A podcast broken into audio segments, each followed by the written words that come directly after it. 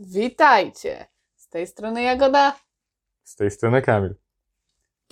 Co tam u ciebie, Kamil? Co się zmieniło od ostatniego odcinka? Opowiadaj. Mam jedną taką historię, którą bym. Nie wiem, czy bym chciał się z Państwem podzielić, ale jest dosyć, dosyć zabawna.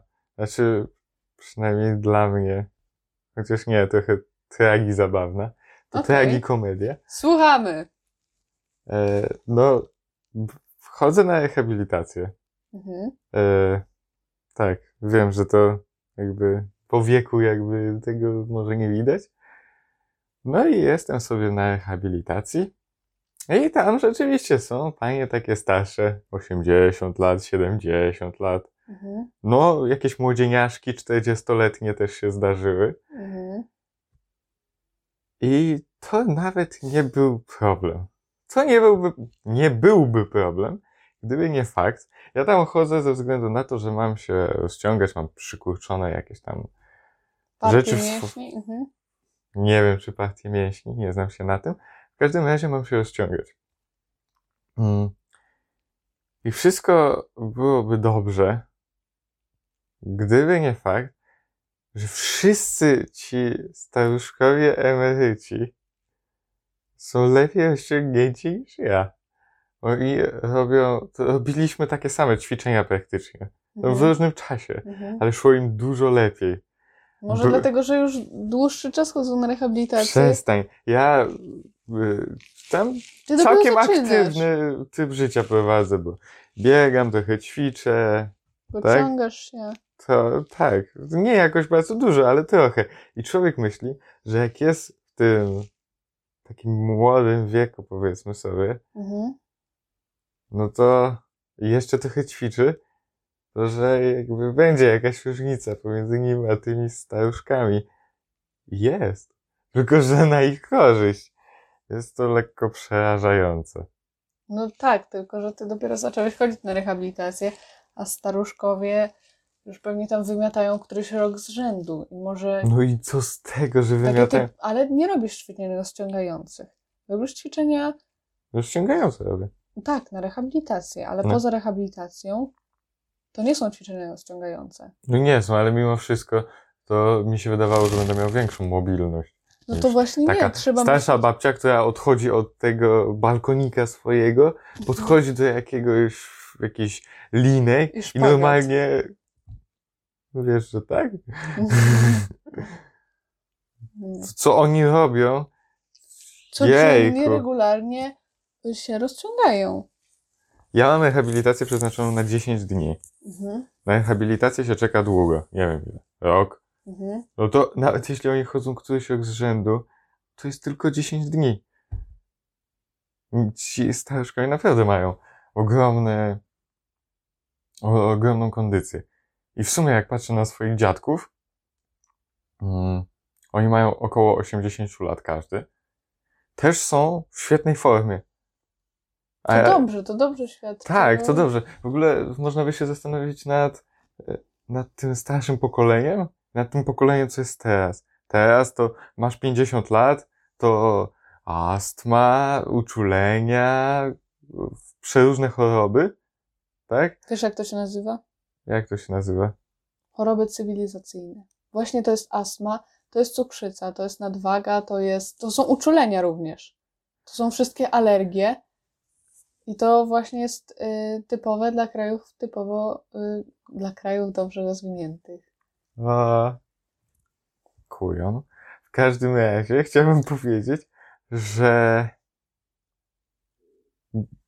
znając starszych ludzi i widząc, nie, nie wiem, no to po prostu jest niesamowite, że oni są ta, w takiej formie, mając tyle lat, Mhm, mhm. Może życie po prostu tak bardzo ich już doświadczyło i... warunki. Tak, tak, Ci, tak. Te pokolenie, które się urodziło trochę przed wojną albo w czasie Mhm. wojny, o, przeżyli najlepsi, trochę selekcja naturalna. Co jest okrutne z jednej strony, ale niesamowite, jaką, jaką oni zachowują formę do tej pory. Mhm.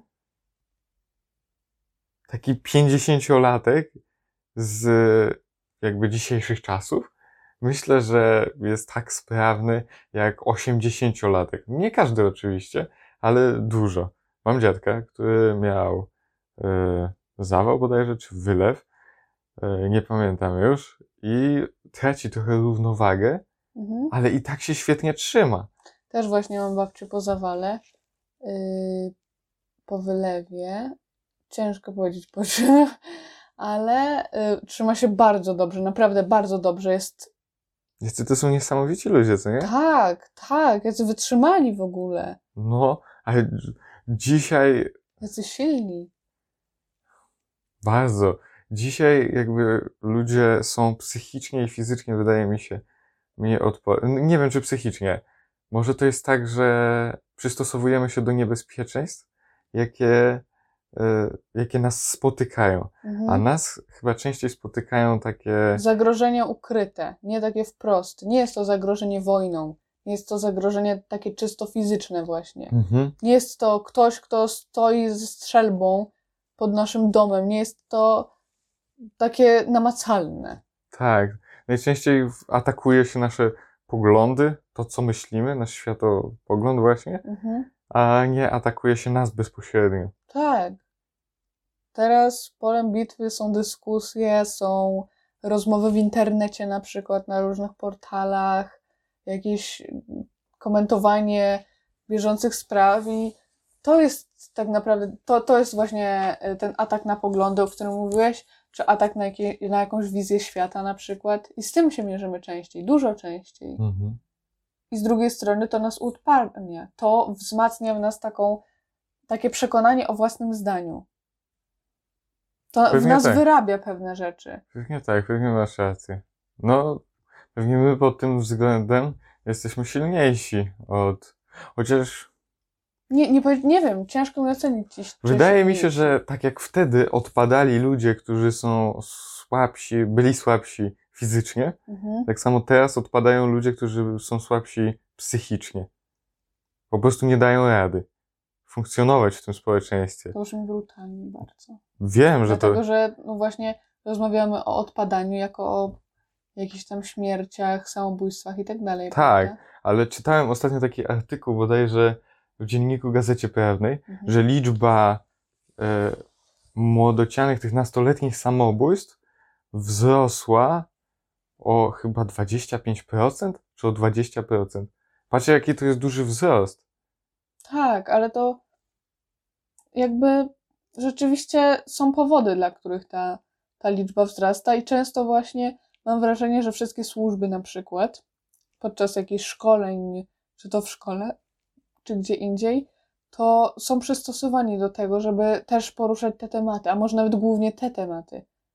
No to jest chyba depresja wśród młodzieży, to jest ogromny problem, z którym. Depresje, lęki Mhm, mhm. społeczne, jeszcze powiedzmy sobie szczerze, sytuacja epidemiologiczna nie poprawia sytuacji. Tak, tak. To, że jesteśmy zamknięci, odizolowani od reszty społeczeństwa. Teraz Mhm. to, co Czy prawda- zamknięci na przykład z jakimś, z osobą, z osobami, które mają na nas toksyczny wpływ. Tak. W ogóle w, Mocno to musi uderzać w psychikę. temat przemocy domowej, który też nie, nie opieram się na żadnych danych, ale wydaje mi się, że ta przemoc zmienia się też i dostosowuje do naszych czasów Mhm. e, pod tym względem, że tak jak kiedyś była bardziej fizyczna, to teraz może być bardziej psychiczna. Tak. Poza tym kiedyś mam wrażenie, że to nie było takie niesamowite, kiedy ktoś tam dostał klapsa czy y, linijką po rękach. A teraz właśnie rzeczywiście no, są. są Nawet najmniejsze takie trywialne rzeczy potrafi się rozdmuchać do jakiegoś tam do e, właśnie do przemocy, domowej, do. mm, Tak, Czyli ja nie jestem za tym, żeby bić dzieci, tak? absolutnie. ale- I tego przecież też zakazuje prawo. Więc może mm, te metody zamieniły się właśnie w takie przemoce y, typowo, typowo psychiczne, uderzające w mentalność, y, jakieś atakujące mm, umysł, atakujące poglądy, uczucia, zamiast właśnie y, przemocy fizycznej. Tak. szerokim tego słowa znaczeniu. Co Tak, oczywiście. W ogóle y, mo, moim zdaniem problem też w polskich szkołach jest y, nie do końca. Nie, nie widzę opcji dla człowieka, który się zmaga na przykład z depresją, a nie ma w domu oparcia w tym, nie ma Mhm. wsparcia w związku ze swoją, swoim stanem, albo nie może. jeśli właśnie w domu dom jest pro, pro, problemu. Tak. To, jeśli w domu nie ma szansy na wsparcie, to w szkole też jej nie dostanie. Słyszałam od kilku osób, że właśnie szkoła jest w stanie zapewnić im takie wsparcie i rzeczywiście Znaczy, mhm. osobom, które na przykład doradzają innym, że psycholog szkolny to jest dobra opcja, że może jakiś pedagog, ale sama osobiście nigdy nie spotkałam się z jakąś taką humanitarną pomocą tych osób. pomocą humanitarną. Tak, w ogóle, nie wiem, miałem kilka styczności, może nie, absolutnie nie w tak poważnych sprawach z psychologami, tylko, czy tam z pedagogami, e, i raczej nie bezpośrednio ja, E, ale no nie wydaje mi się, żeby to w przypadku akurat tych osób, które ja spotkałem, żeby one były kompetentne i empatyczne w stosunku do, do tych problemów. Może to nie wynika z tego, że. Może to wynika po prostu z tego, że same nie potrafią sobie pomóc z tym. Chociaż z drugiej strony przecież są kwalifikowane do tego, żeby służyć takim osobom. Chociaż rozumiem, że na przykład to, to jest też obciążające psychicznie dla tych osób, które starają się pomóc. Mhm.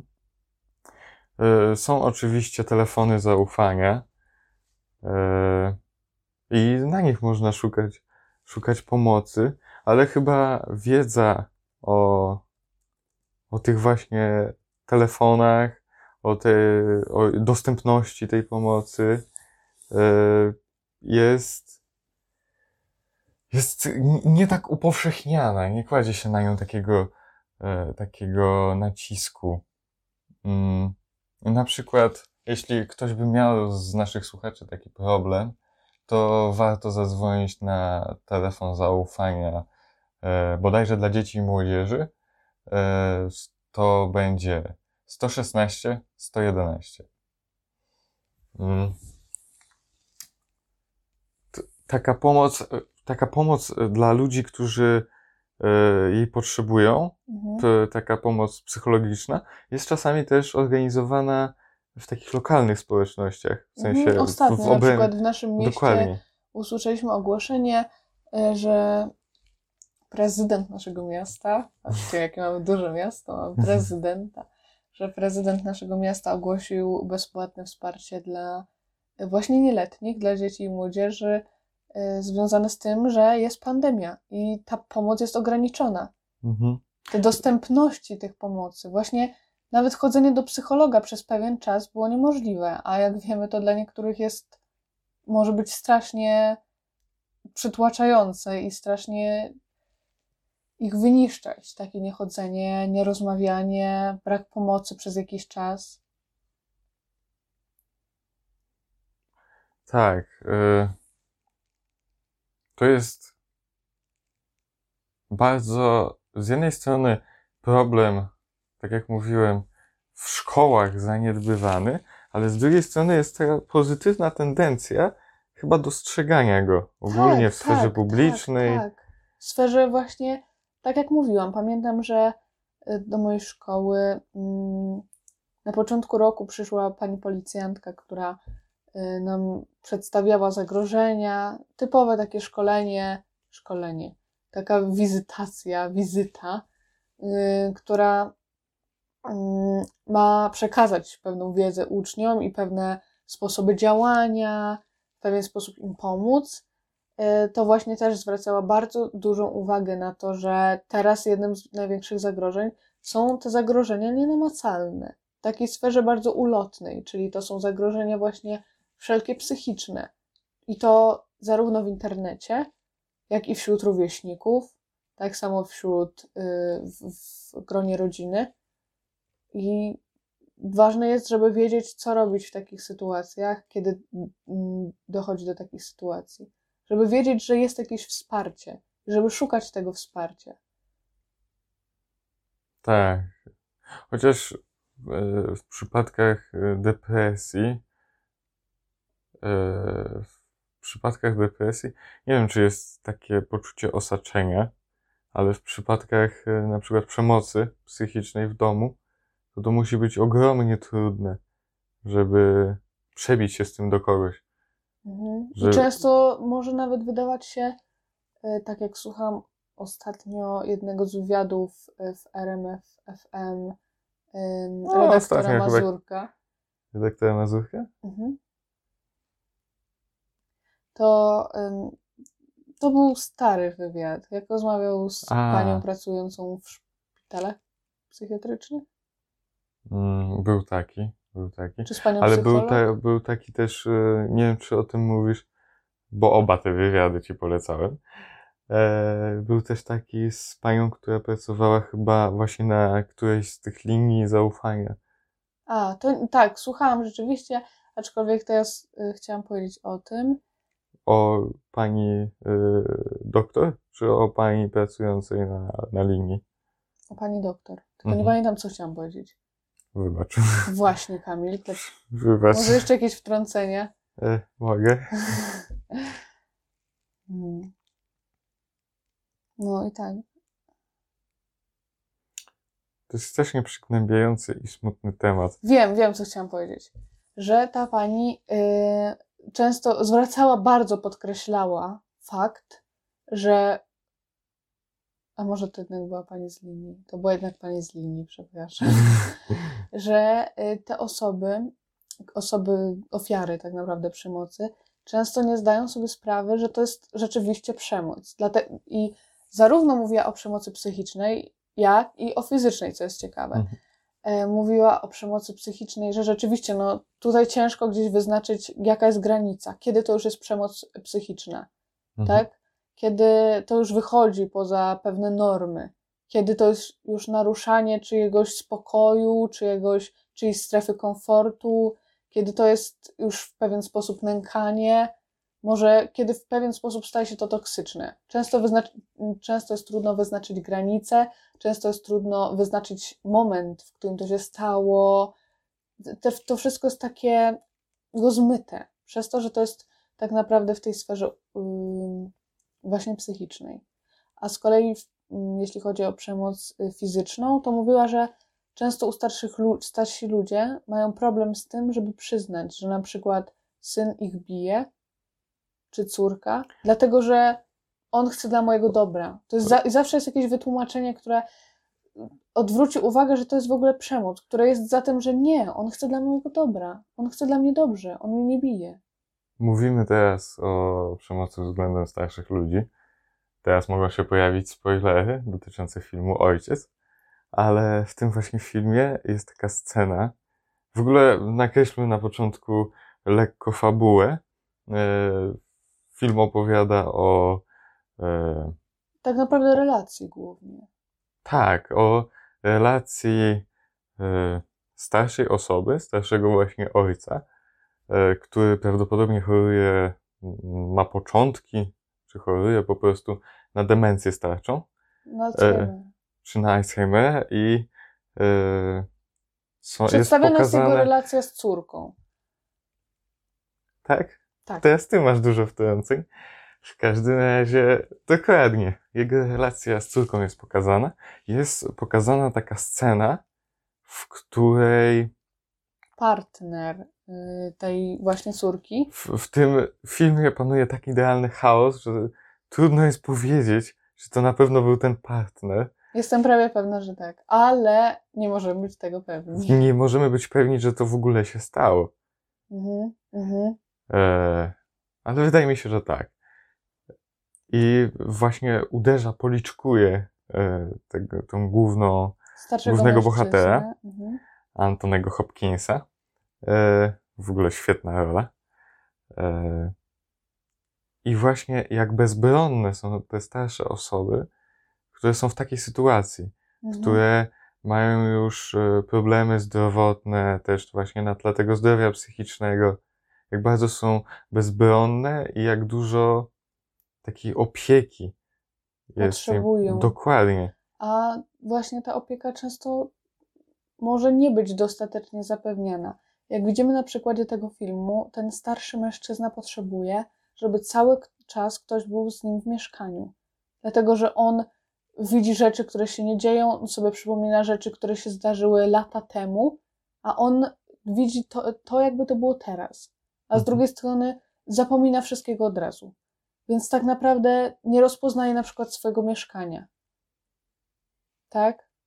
Tak. e, Bądź nie rozpoznaje Mhm. poszczególnych osób, swoich opiekunek, y, partnerów swojej córki. Tak naprawdę jedyną osobą, którą teoretycznie przez cały czas rozpoznaje, jest jego córka, chociaż w pewnym momencie ona mówi, że dzisiaj mnie nie rozpoznał. Ale to jest tak naprawdę nie widzimy sceny, w której on jej nie rozpoznaje. To jest ta ostoja, Widzimy- która jest w stanie zapewnić mu bezpieczeństwo, która a jest w ko- stanie. kojarzysz tą scenę, e, kiedy ona przychodzi z kurczakiem Mhm.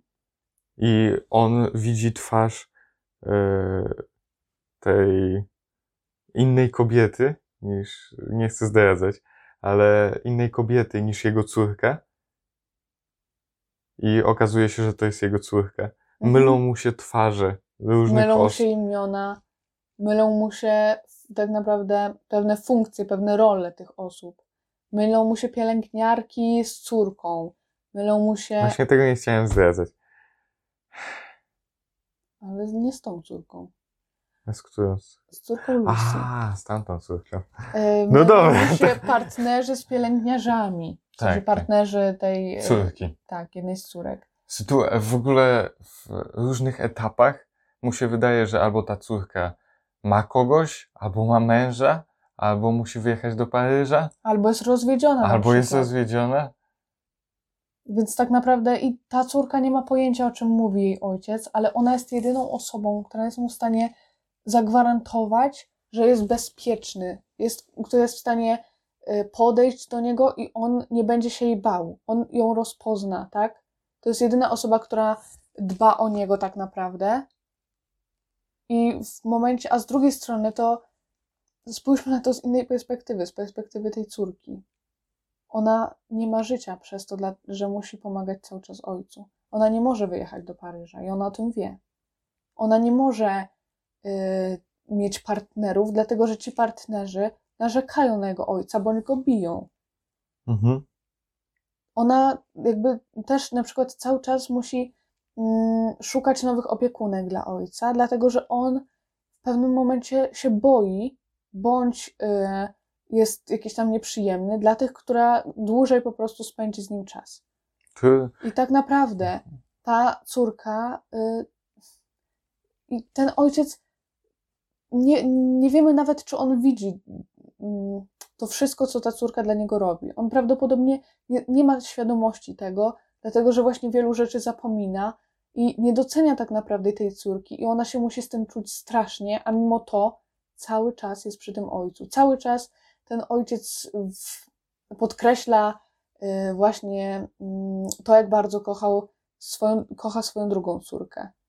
I narzeka tak naprawdę na tą, która cały czas się nim zajmuje i nie jest w stanie zobaczyć, ile ona dla niego robi. I nigdy nie będzie w stanie, dlatego że ten Al- Alzheimer postępuje. Z tego, co wiemy z tych z jego wizyt u lekarza. A ta córka mimo wszystko cały czas tam jest. I dopiero pod koniec podejmuje decyzję, żeby.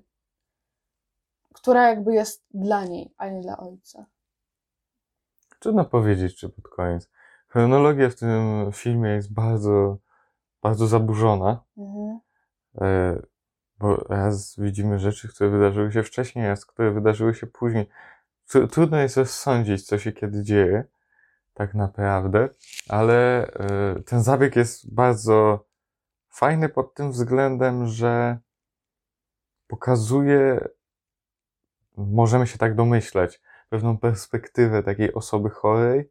Tak, tak, jest właśnie. W ogóle e, Antony Hopkins świetnie to odegrał. Te Za co został zmiany, nagrodzony.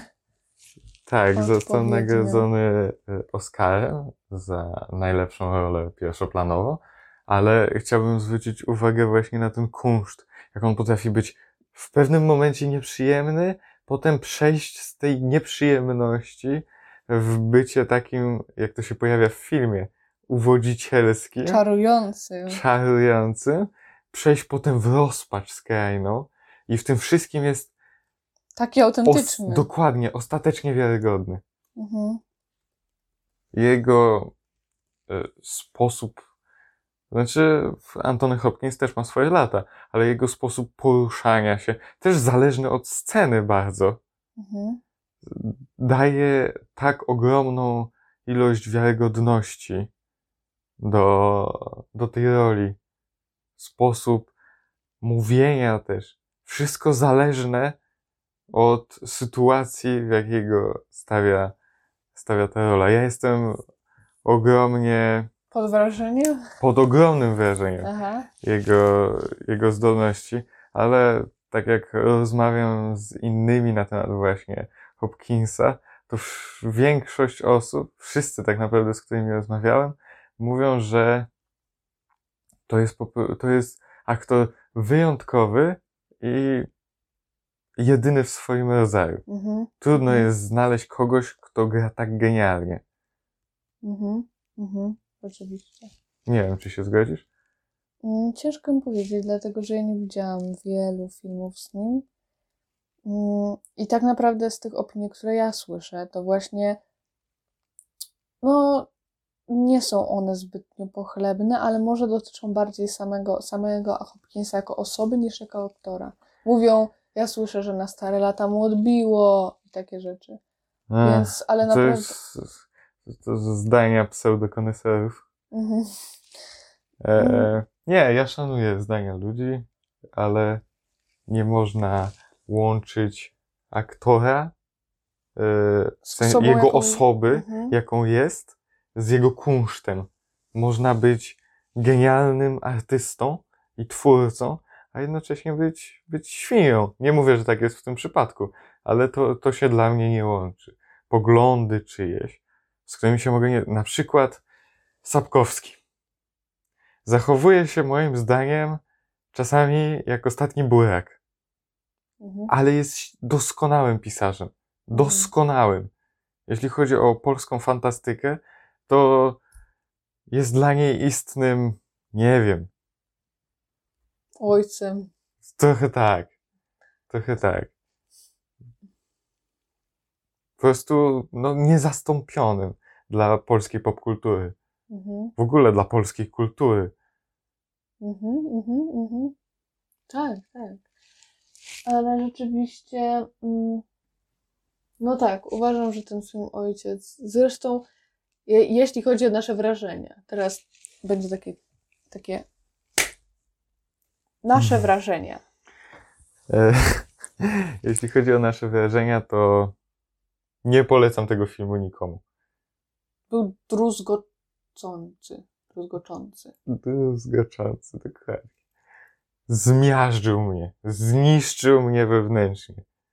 Po prostu Rozkruszył serce. Rozwalił musiałbym na... mieć serce, żeby je rozkruszyć. Mhm. Ale to jest. Po prostu to trzeba przeżyć. To trzeba przeżyć, żeby. Ale jest naprawdę mocno uderzający we wszystko. Jest boli po prostu oglądanie go, bo się, bo boli ta relacja i ta postać i to, co się dzieje z tym człowiekiem. To jest, do tego dochodzi strach, że może tak się kiedyś stanie ze mną. Może będę taki sam. z naszymi bliskimi. Mhm. Czy jest coś trudniejszego niż tak bardzo. Bo on z jednej strony jest świadomy trochę tych rzeczy, jest, ma taką świadomość, ale brak tej pamięci, co sprawia, że jest taki wiecznie zagubiony. Jak, jak to bardzo musi być bolesne. Mhm. Tak, tak.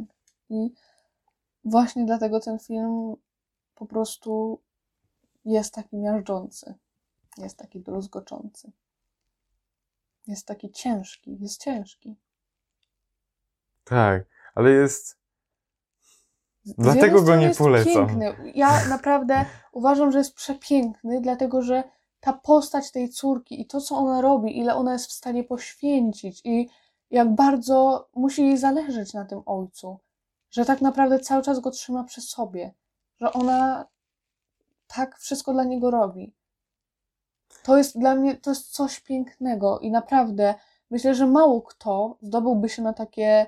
Oglądałem taki film jak pies z kotem. Mhm. E, opowiadał on o relacji dwóch, e, dwóch braci, reżyserów. To był dokument. Mhm. E, Czy to był polski film? tak, tak, to był polski film. E, I mm, tam była podobna, podobna sytuacja, która polegała na tym, że jeden z tych braci musiał się zająć drugim, który, e, który właśnie zachorował. E, no i był, był, był wymagający. E, wymagający opieki. Ten film uważam, że nie- jest aż tak dobry jak, jak ojciec, ale, mm, ale też pokazuje na podstawie prawdziwej historii taką trudną sytuację, Rodzinną. tak, trudną, trudną relację. I to, jak bardzo przez resztę rodziny był ten chory brat odrzucany. Mhm. Mi, o, ta jego nieporadność odrzucała, mimo że no, jakby wszyscy mamy świadomość, że nas to może spotkać, to nigdy chyba nie wiemy, jak się zachowamy w sytuacji, kiedy będziemy musieli kogoś wziąć na swoje barki. Mhm. To też jest straszne. To jest To odrzucenie. I przerażająca jest myśl, że moglibyśmy zrobić coś podobnego, że moglibyśmy odrzucić taką osobę. Że Mhm. nie wiemy tak naprawdę, nie mamy pewności, jak się zachowamy w takiej sytuacji.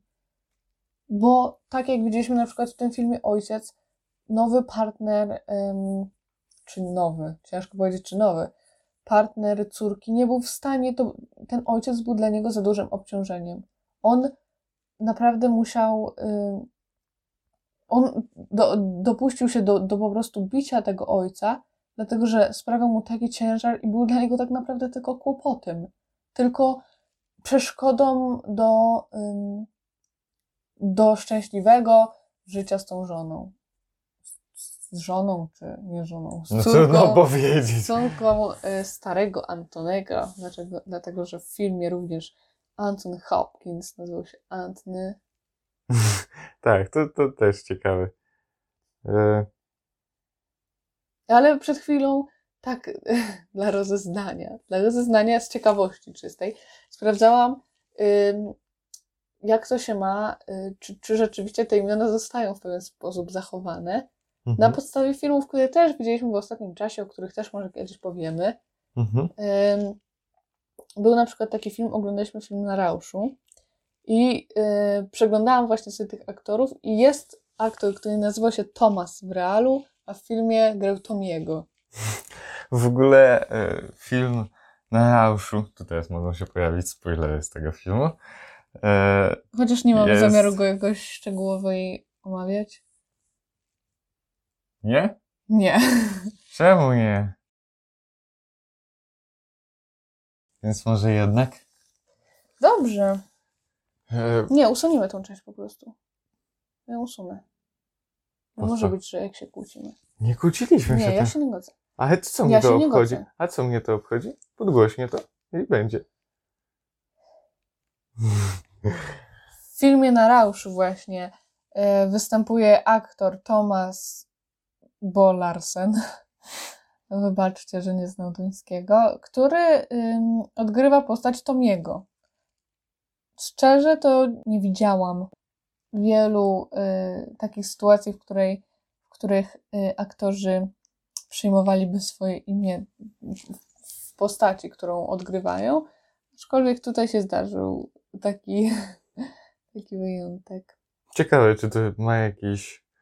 Czy to jakby czemu tak się stało? Czy to ich imię takie prawdziwe ma no to jakieś znaczenie? Mhm. E, tak, w ogóle my dzisiaj tak Oscarowo jedziemy. E, na Rauszu to też jest film, który e, dostał Oscara. Dostał Oscara w kategorii bodajże najlepszy film zagraniczny. Mhm. Czy międzynarodowy, międzynarodowy. Dokładnie. Mm. I uważam, że zasłużenie, bo film jest świetny. Tak, to był... Świetny, jest cudny. Mhm, naprawdę. Wydaje mi się, że czasami traci tempo. Co prawda. Ja nie odniosłam tego wrażenia. Mm, No wiem. I mm, właśnie nie wiem, czy mój, moje to wrażenie, że on traci tempo, to nie jest taki specjalny, bo on w taki, jak ktoś go obejrzy, to doświadczycie tego, zobaczycie, że on traci to tempo w cudzysłowie, czy w cudzysłowie, W cudzysłowie. w cudzysłowie, okej, mm, w takich specyficznych momentach. Dosyć konkretnych, Mhm. jakby fabularnie. I to może, może to taki specjalny zabieg. A może to po prostu ma odwzorować życie. Życie też czasami traci tempo. Też w niektórych momentach właśnie Nie. przez to ten film wydaje mi się bardziej autentyczny. Może nie, nie odczułam tego, że tracił tempo, ale rzeczywiście w pewnych momentach mm, no nie był taki, taki typowo akcyjny, taki, że się cały czas coś To nie, działo. no to nie można powiedzieć, że to jest akcyjniak. Ale nie mówię, że to jest film akcyjny. Ale z drugiej Nie mówię, strony, że to jest akcyjniak. Nie powiedziałam tak. no ja nie mówię, że ty mówisz, tylko mówię, że nie można powiedzieć. Mhm. Ale z drugiej strony Okej. sytuacje są dosyć, tak naprawdę cały czas coś się dzieje. Tak, cały czas ale coś się trochę dzieje. w- na Rauszu opowiada historię czwórki przyjaciół, nauczycieli z duńskiej szkoły, którzy postanawiają przeprowadzić eksperyment, jak na początku niewielka dawka alkoholu wpływa, e, wpływa na człowieka. Mm, Film jest moim zdaniem o tyle ciekawy i taki trochę inny od e, dzisiejszych filmów, że nie skreśla jednoznacznie Nie jest alkoholu. taki typowo moralizatorski. Ta, o, dokładnie, dokładnie, dokładnie. Nie ma jest- wyciągać, nie, nie wyciągamy z niego wniosku, że alkohol jest zły, alkohol powoduje same problemy. Nie mamy takiego poczucia, że no rzeczywiście trzeba coś tam zmienić w życiu, czy rzeczywiście jaki to jest dzisiejszy problem, jaki to nie jest, jaka to jest zaniedbanie i tak dalej. Rzeczywiście jest taki, Nie Jest mamy taki- tam też zachęty do picia alkoholu. mhm, jest W sensie- wyważony w tym wszystkim. Dokładnie. Moim zdaniem można by go mm, opisać słowami wszystko dla ludzi tylko z umiarem. Mhm. E, to bardzo jest to pokazane na kolejnych etapach filmu, kiedy ci bohaterowie się coraz bardziej zatracają w tym eksperymencie. Mhm. e, widać pewne zmiany. I jakby to, to moim zdaniem to jest sprzeciw, czy pokazanie, co się może stać, jeśli trochę przeholujemy. Mhm, tak, w pewien sposób to jakby nas już informuje, nas ta, daje nam taki spoiler. Co może się stać, jeśli, nie wiem, jeśli tam wypijesz za dużo, jeśli wpadniesz rzeczywiście w taki wir picia przez jakiś czas. Ale to- Co, co, jakie są zagrożenia? Tak, ale to nawet e, w- niech, pierwszy, rzu- niech pierwszy rzuci kamieniem ten, kto nigdy nie przekroczył trochę tej granicy, albo nie doszedł do niej. Jagoda, przestań rzucać kamieniami. E, on też nie, jakby nie skreśla tego, pokazuje to w taki sposób bardzo nieinwazyjny. Tak, nie ogóle, pokazuje jednej Mhm. prawidłowej drogi, tylko trochę pokazuje opcje. tak, tak, trochę I wybór. w taki bardzo gładki sposób. Nie krytykuje żadnej, żadnego z wyboru. Mhm. Podchodzi do tego w taki sposób bardzo ludzki. I w taki bardzo otwarty z drugiej strony, taki właśnie, który zostawia tobie wolną rękę. Pokazuje, że to, to jest twój wybór i żaden z tych wyborów nie jest zły, ale takie są konsekwencje tego, a takie są konsekwencje tego. Dokładnie, tak. I te konsekwencje też to nie są same złe konsekwencje, bo rzeczywiście pokazuje też dobre strony niektórych wyborów, które z pozoru wydają się takie dosyć jednoznaczne, dlatego że w pewien sposób już jesteśmy ukształtowani przez te filmy moralizatorskie i moim zdaniem są osoby albo e, właśnie takie bardzo podatne na te filmy moralizatorskie, których umysł przez to właśnie, że y, filmy są takie, a nie inne, staje się bardziej zamknięty, staje się bardziej mniej opcji dopuszcza. Po, mm, trochę się zawężają horyzonty w ten sposób. Dlatego, że jest właśnie jednoznaczne, tendencyjne wskazanie. To jest złe, to ma zawsze złe y, konsekwencje. Tak. Nie ma opcji, że wyjdziesz z tego dobrze. Nie możesz tego spróbować. Mhm. Wspominaliśmy na początku podcastu o tym, że e, ludzie teraz nabierają odporności, że nabierają takich różnych cech potrzebnych do tego, żeby bronić swojego światopoglądu. Mhm. I wydaje mi się, że takie właśnie zawężenie trochę pola widzenia Mhm. też jest trochę takim mechanizmem obronnym, bo nam jest łatwiej przyjąć takie, takie ramy, które Tak. wypływają z takich prostych moralizatorskich treści. Mhm. Mhm. Czy to powieści, czy to właśnie filmów. E, ale przechodząc, to schodząc z fabuły, przechodząc może w takie trochę techniczno-estetyczne rzeczy, może bardziej estetyczne, muzyka. To jest moim zdaniem bardzo istotny, dla mnie to było istotne w odbiorze tego filmu. Muzyka się rzadko pojawia. Dosyć rzadko w tym filmie. Mhm. Jest tam kilka Bodajże tylko. Dwa albo trzy razy. Tak, ale wtedy, kiedy się pojawia, to jest jedną z centralnych, e, z centralnych elementów tego, co się dzieje. Mhm. Jest bardzo ważna. E, I jest taka głośniejsza. Właśnie, niż- jest duży kontrast między tym, co słyszymy, Tak, słyszymy jak słyszymy to rozmowy, zauważenie. jak słyszymy rozmowy, a ta muzyka po prostu przejmuje całość tego filmu, przejmuje scenerię, przejmuje aktorów i y, a, angażuje to wszystko Tak, i tworzy jedną wielką muzyczną scenę, dlatego że jest po prostu tak dominująca y, nad tymi wszystkimi innymi elementami. No, ja uważam, że to jest świetny zabieg, że ona tak mocno wyróżnia się na tle tej głośności nawet, chociaż sam dobór już uważam, że jest świetny. Naprawdę cudownie pasuje mi ta piosenka tam. Nie mogę teraz jej sobie wyrzucić z głowy. Mam ją na wszystkich playlistach. Cały czas ją odsłuchuję. What a Life. Która jest na końcu i która po prostu jest, robi taką jedną wielką, potężną scenę. tak, scena finałowa to w ogóle jest. Dla niej warto obejrzeć ten film. Tak, tak, absolutnie tak. Ale tam jest. Jakby tam jest wiele takich scen, dla których warto obejrzeć ten film. Wiele scen pojedynczych, które tworzą wspaniałą całość, Mhm. moim zdaniem. I z jednej strony można powiedzieć, że film ma trochę walor edukacyjny, ze względu na to, że pokazuje pewne rzeczy, Tylko, że właśnie, czy bym powiedziała, że ma walor edukacyjny? Nie wiem, dlatego, że walor edukacyjny ale dla na, mnie jedno, jednoznacznie jest w tym momencie, po tych wszystkich filmach moralizatorskich, dlatego, że to jest ogromna, przytłaczająca większość po prostu takich filmów, które mają w pewien sposób pokazać wybory, konsekwencje. To Ale są właśnie właśnie filmy nie moralizatorskie, tylko, nie tylko koniecznie przez ten, jednostronne. nie tylko przez ten pryzmat, bo można też patrzeć na to przez pryzmat tego, że on ci pokazuje, że możesz mieć szerszą perspektywę. Pokazuje szerszą perspektywę i I zachęca. przez to edukuje. Moim Tak, tak, zdaniem tak, edukuje. Edukuje o szerszej perspektywie. Ja też tak uważam, tylko pr- Słowo próbuję zauważyć, krzaczy. że słowo edukacyjne dla mnie ma, ma pewną wartość, którą nadały mu te, te wszystkie treści Mhm. moralizatorskie. Te wszystkie te treści, które są zamknięte na tą perspektywę szerszą. I właśnie to wszystko nadało słowu edukacyjnemu takie pejoratywne tak naprawdę znaczenie w moich oczach.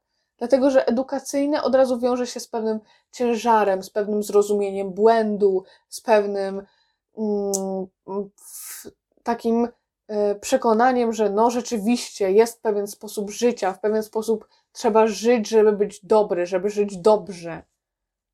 A to przecież. Wspomnieliśmy o edukacji. Mhm. I to też już taki, taki wątek kompletnie poboczny, na który chciałbym zwrócić uwagę, to jest ukazanie nauczycieli, Mhm. relacji z uczniami też i w Mhm. ogóle edukacji w innym kraju. Dla mnie e, był to kompletna Kompletny różnica. szok. Dla mnie. Dla mnie może nie, nie wiem czy szok, ale była to ogromna różnica. Pierwsze sceny, które są, znaczy pierwsze, no początek, gdzie widzimy mm, sytuację w restauracji. Restauracja jest taka bardzo elegancka e, i wydaje się na wysokim poziomie. Mhm. Strasznie mi to nie pasuje do nauczyciela e, polskiego. Nie, nie dlatego, że nasi nauczyciele są jacyś e, ułomni, choć niektórzy są, tylko dlatego, że nie wiem, To nie czy... są standardy dla nauczycieli?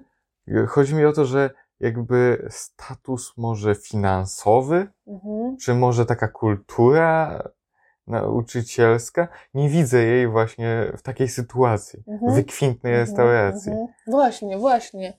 A tam, to, Nauczyciele mają bardzo ciężką Kont- sytuację finansową. pamiętasz jak była sytuacja, że e, główny bohater, grany też przez doskonałego e, Matsa Mikkelsena, e, był jakby posądzany, czy no uczniowie mieli z nim problem generalnie. Mhm. uważali, że, że źle uczy.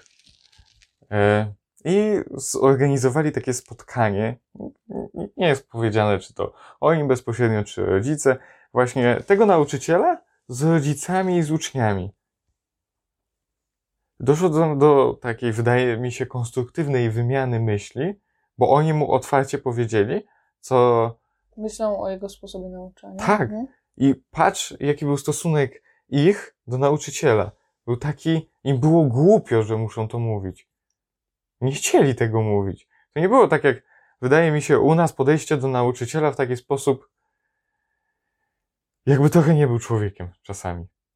No może tak, może Ale z tak. drugiej Dla- strony- był systemem, który... Tak, dokładnie. Ale z drugiej strony patrz na jego reakcję, na te negatywne opinie na jego temat, Mhm. które widać, że wywarły na nim Wrażenie. wrażenie. Tak. Zabolały go pewnie, ale Był w stanie przyjąć to i Dokładnie. się ukorzyć przed tak naprawdę Nie- swoimi błędami, w których stanął przed Tak, uczniami. tak. nie jestem Przed w stanie wyobrazić sobie takiej sytuacji w Polsce. Nie ma opcji po prostu. Ale nie wiemy, ani z jednej, ani z drugiej strony. Film y, realistycznie Oczywiście, oczywiście, że nie. szko- durską szkołę. Oczywiście, że nie. Nie, nie jesteśmy. e, nie, nie możemy mieć takiej pewności. I prawdopodobnie w tych akurat scenach, o których mówię, nie wiem, czy nie jestem skrzywiony przez polską edukację, Mhm. ale, jest pewnie to pewne- idealizuję. Tak, pewnie ten film może być tak, że Chciałbym, idealizuje. żeby to, żeby to tak wyglądało. To- W Polsce, szko- Mhm. w polskich szkołach, czy gdziekolwiek, żeby ta relacja pomiędzy uczniem a nauczycielem była taka serdeczna, Mhm. Czy może nie taka, że my tu jesteśmy, żeby się pognębić, A z Bo my drugiej strony jesteśmy- przecież też często spotykam się z tym, że nauczyciele nie, nie traktują nas dobrze. Właśnie, wina leży po obu stronach. Mhm. Absolutnie po obu A stronach. może to jest już po prostu ich skrzywienie ze względu na to, że tak często mają do czynienia z uczniami, którzy w pewien sposób stawiają im jakieś oczekiwania, stawiają im jakieś warunki, oczekują pewnych rzeczy, pewne rzeczy im się nie podobają, pokazują jakąś dezaprobatę i traktują ich właśnie tak dosyć nieludzko. I w ten sposób oni są tak nauczeni przez tę sytuację, że wolą być odporni, wolą się na to przygotować i wiedzą, że muszą po prostu się postawić od razu. Wiedzą, że muszą pokazać, że są y, właśnie na przykład jacyś niepodważalni, ze względu na to, żeby wzbudzić szacunek u tych uczniów i postawić im pewne granice, postawić im pewien. Mm, pokazać im, w jaki sposób nie mogą się zachowywać, odnosić do niego i no tak, no. Jak to ma funkcjonować? Ale wydaje mi się, że powiem teraz najbardziej chyba oklepaną rzecz w Polsce. System edukacji jest zły. I myślę, że możemy zakończyć tym akcentem. Dzisiejszy odcinek. Dokładnie. Żegnamy Państwa i do usłyszenia. Do usłyszenia.